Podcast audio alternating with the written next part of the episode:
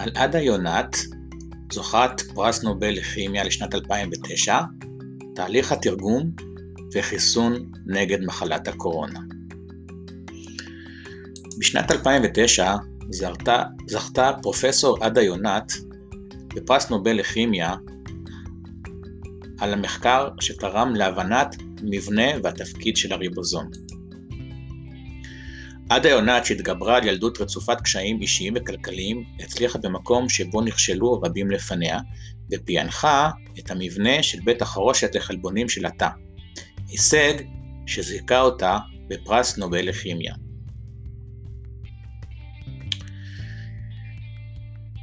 אם החלבונים, שהם אבני הבניין החשובות ביותר לקיום החיים, לא היינו יכולים לנשום, לאכול, להתגונן מזיהומים, בלי ההמוגלובין, בלי אנזימי עיכול או נוגדנים, כולם חלבונים. אם החלבונים כל כך חשובים, ברור שבית החרושת שמייצר אותם בתאים הוא אחד הנדבכים המרכזיים בתהליכי קיום החיים.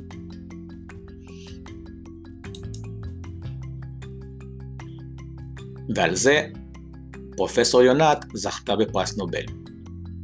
אז מהו אותו ריבוזום, ולמה הוא כל כך חיוני לתהליכי החיים?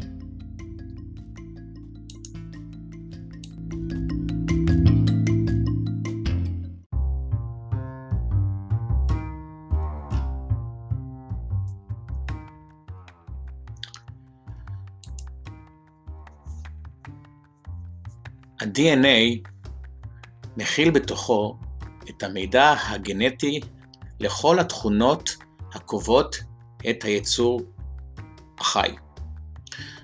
התכונות נמצאות בתוך מקטעים הנקראים גנים.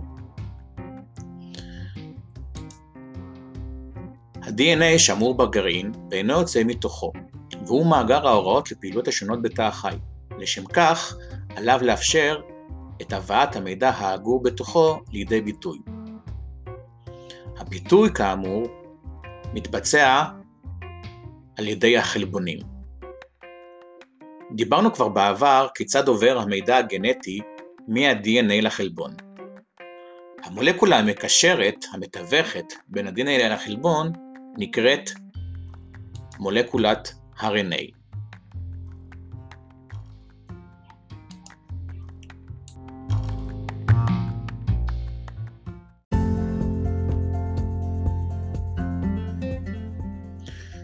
אז כאמור, כל התכונות וכל המידע התורשתי מתבטא על ידי חלבונים.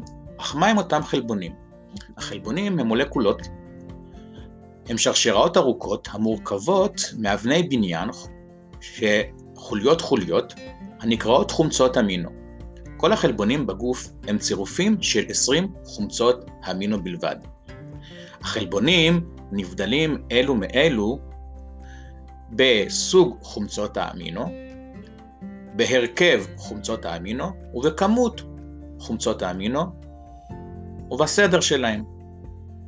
בקיצור, סך הכל, סדר, הרכב וכמות.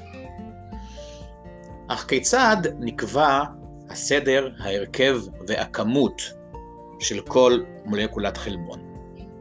אז ל-DNA יש מבנה דו-גדילי, דמוי סולם, המורכבים מבסיסים חלקניים, נוקלאוטידים. קיימים ארבעה נוקלאוטידים, A, T, G ו-C. רצף הבסיסים הוא שפה שהגני, שהגנים כתובים בה. וארבעת הבסיסים הללו, ארבעת הנוקלאוטידים, הם האותיות של השפה הזו. רצף של שלושה בסיסים לאורך מולקולת ה-DNA מהווה קודון הקובעת לחומצה אמינית אחת בחלבון. וכך ניתן לתרגם את המידע הגנטי האגור בתוך מולקולת DNA למולקולת חלבון. וכאמור, על מנת שהדבר הזה יתרחש באמת, ישנה מולקולה מתווכת שנמצאת, שנקראת מולקולת mRNA.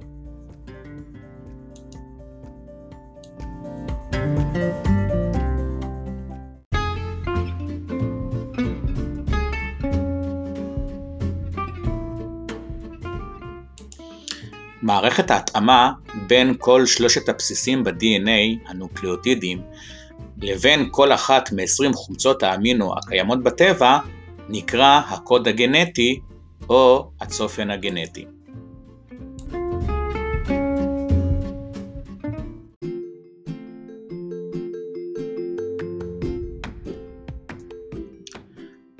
אז בפודקאסט אחר כבר דיברתי על תהליך השעתוק, והיום נדבר על תהליך התרגום.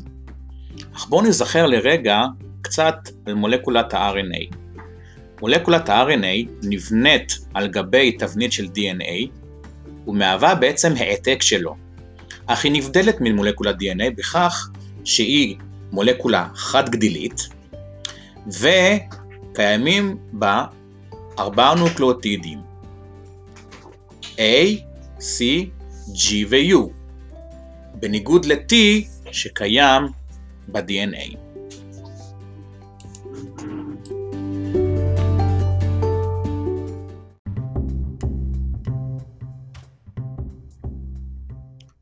אז כיום אנחנו יודעים את כל הצופן הגנטי. אנחנו יודעים איזה קודון מקודד לאיזה חומצה אמינית במולקולת החלבון. בואו נדבר כעת על תהליך התרגום. ראשית, בואו נכיר את השחקנים המשתתפים בתהליך התרגום. הראשון הוא ה-RNA RNA שליח, או באנגלית Messenger RNA. זאת מולקולה המכילה את המידע הגנטי לבניית החלבון על בסיס המידע הגנטי שנמצא ב-DNA. השחקן השני הוא RNA מוביל, טרנספר RNA. הוא מתאם ונושא את החומצה האמינית לאתר התרגום, וכך מתאם בין שפת אבני הבניין לבין, של ה-DNA לבין שפת חומצות האמינו של החלבון. של החלבון. והשחקן השלישי, ידידנו הריבוזום, ה-rRNA, והוא בעצם אתר התרגום לבניית החלבון.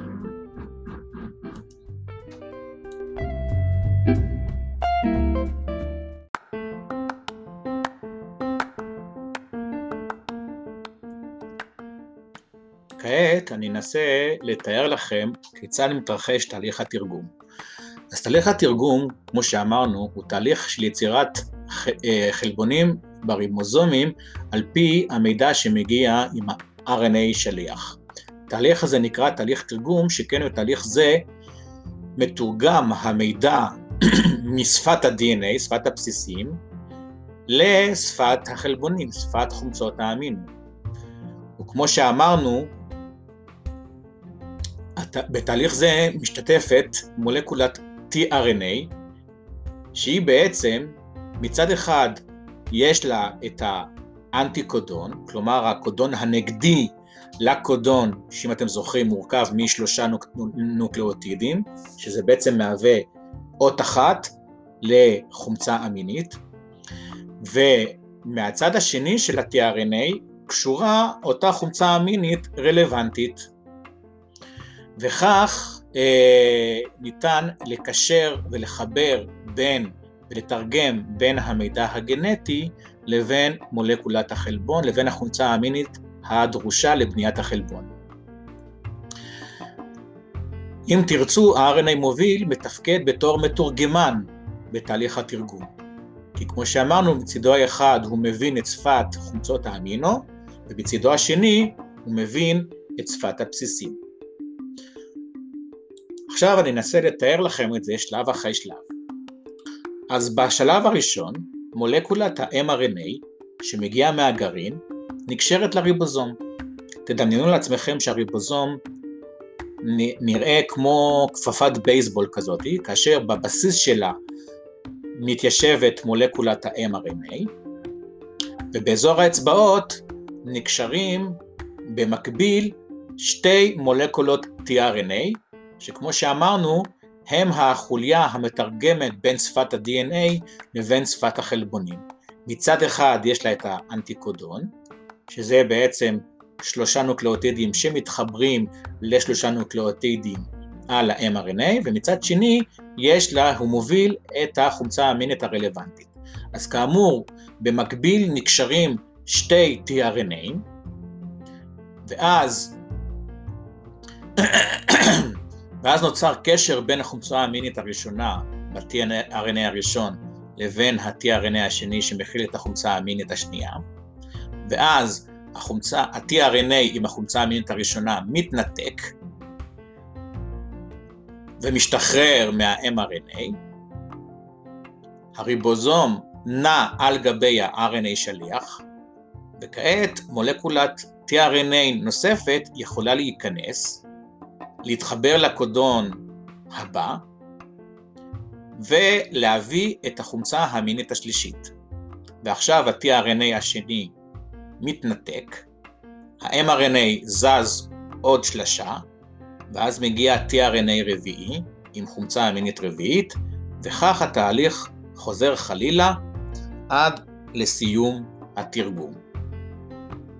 בהמשך גם ה-mRNA והריבוזומים מתנתקים עד לתהליך תרגום הבא.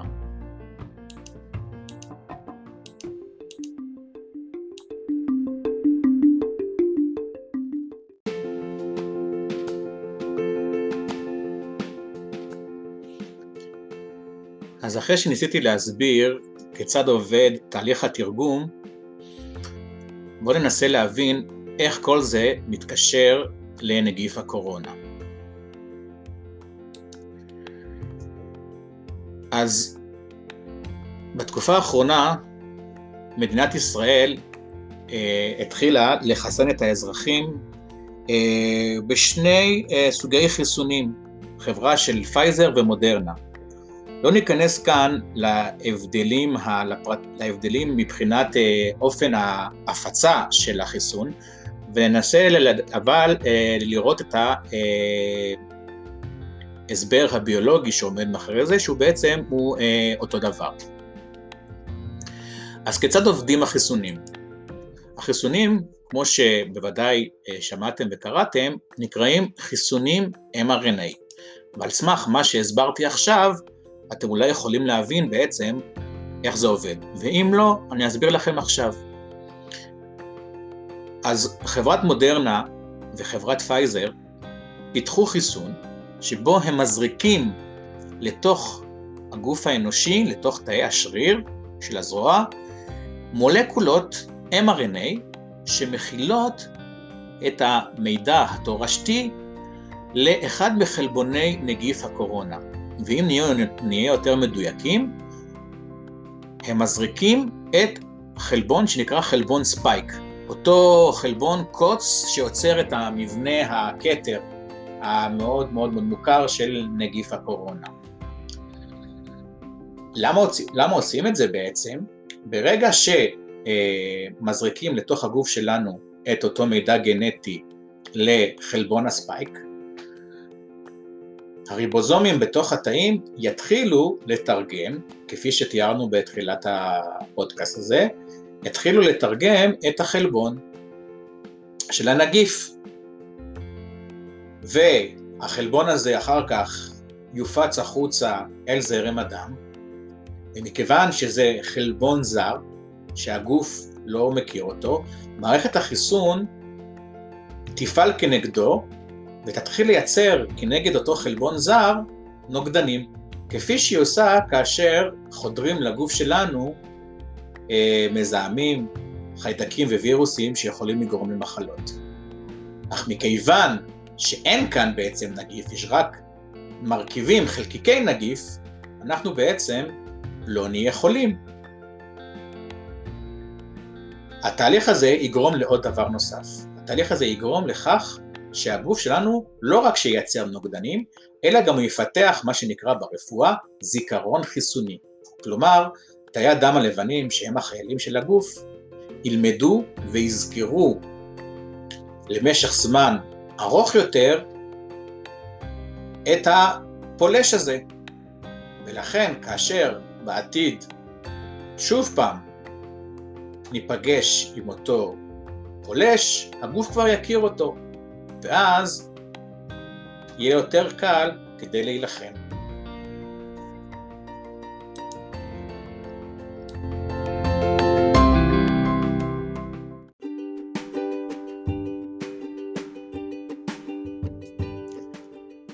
בעצם מה שעושה המדע זה לחקות תהליך טבעי שמתרחש בטבע. כמו שראינו, תהליך התרגום הוא תהליך שמתרחש בכל התאים, ולמזלנו, גם הווירוסים צריכים את התהליך הזה. אמנם הווירוסים אינם מסוגלים לעשות, לעשות תהליך תרגום באופן עצמאי, והם צריכים לשעבד את מנגנוני הת...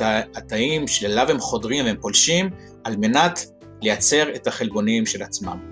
וגם להם יש מידע גנטי. אז חברת מודרנה וחברת פייזר הצליחו להפיק את ה-mRNA של אחד מחלבוני הנגיף.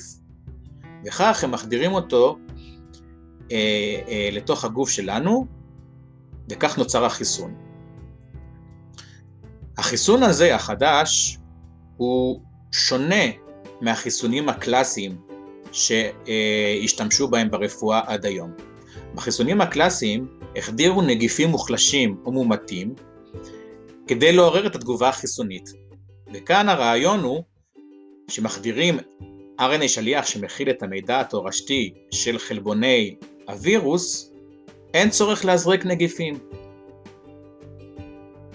ואין צורך להזריק גם את חלבוני הנגיף, אלא רק את המידע הגנטי לאותו חלבון נגיפי, וכך באף שלב אין חשש שתתפתח מחלה בתוך הגוף האנושי.